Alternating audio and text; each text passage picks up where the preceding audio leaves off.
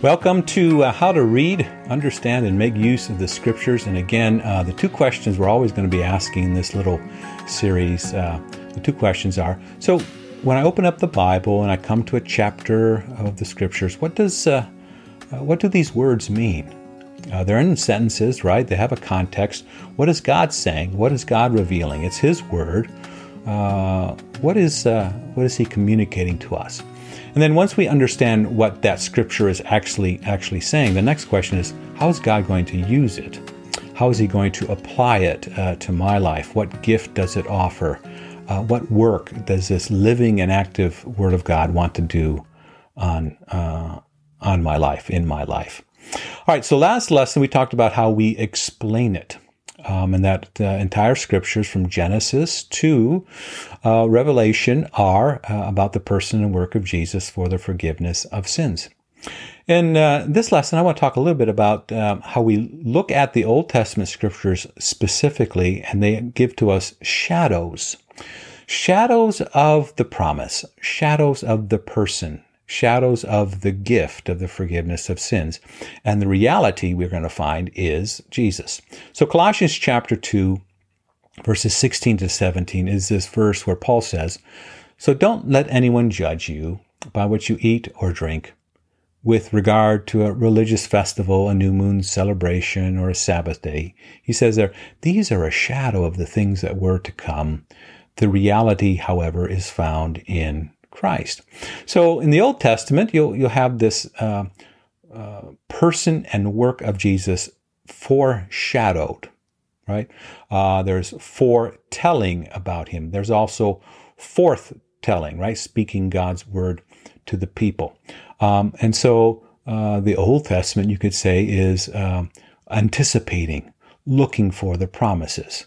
Well, they're fulfilled, or you could say filled to the full in Jesus. So in Matthew, Matthew chapter 5, Jesus says, I haven't come to abolish the law and the prophets, but rather to fulfill them, you know, to fill, fill them to uh, the full, like, like a funnel, you could say. All of the Old Testament is funneling to the person and work of Jesus. So you have shadows in the Old Testament. Um, the reality is found in Jesus. Again, Paul is saying, you know, don't let anyone judge you by these things, the festivals, uh, the new moon celebrations, the Sabbath days. He says those are shadows. The reality, however, is found in Jesus. So if you look at the Old Testament and you read it that way, and you come across all of the you know, the Old Testament uh, rituals and sacrifices, well, those point to Jesus. He is the Lamb of God that takes away the sin of the world. He is the great high priest, the one who intercedes uh, for us. He is uh, the bread, you know, bread of life, the manna, the real manna. He is living water. He is the Exodus.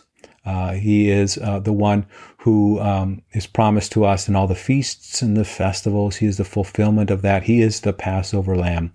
He is uh, the one who tabernacles among us. He is the son of David, the promised king of Israel. He is the prophet. Uh, he's the, the shepherd. He is uh, the warrior, the defender.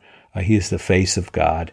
Um, he is the righteous man right? He is the tabernacle, the temple. Uh, he's the promised uh, promised seed of the woman. So all those uh, were shadows pointing to the reality, which is Jesus.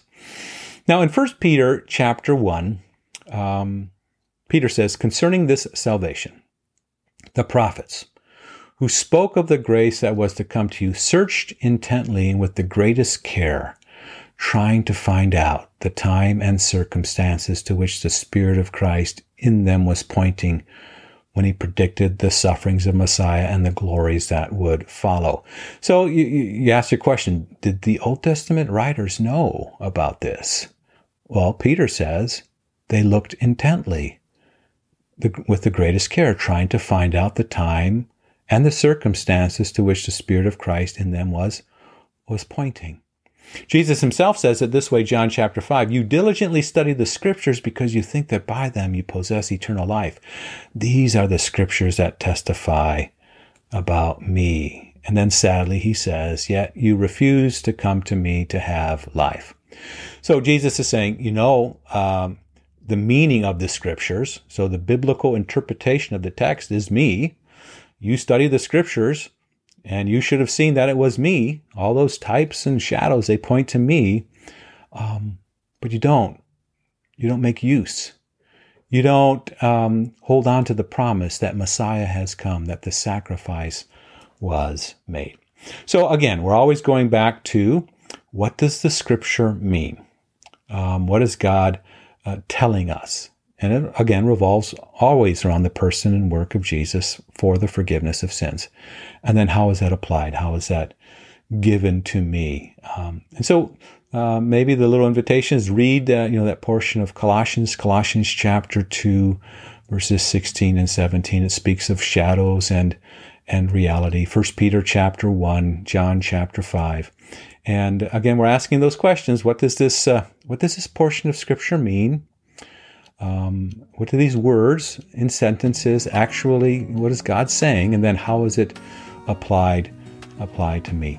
And so, um, you know, take heart. Again, we'll find this great comfort that the Scriptures are revealing to us is uh, the person and work of Jesus, and so we receive Him uh, we make use of Him. And uh, we have this uh, promise that when we start reading the Scriptures, this living and active Word of God will do its work on us.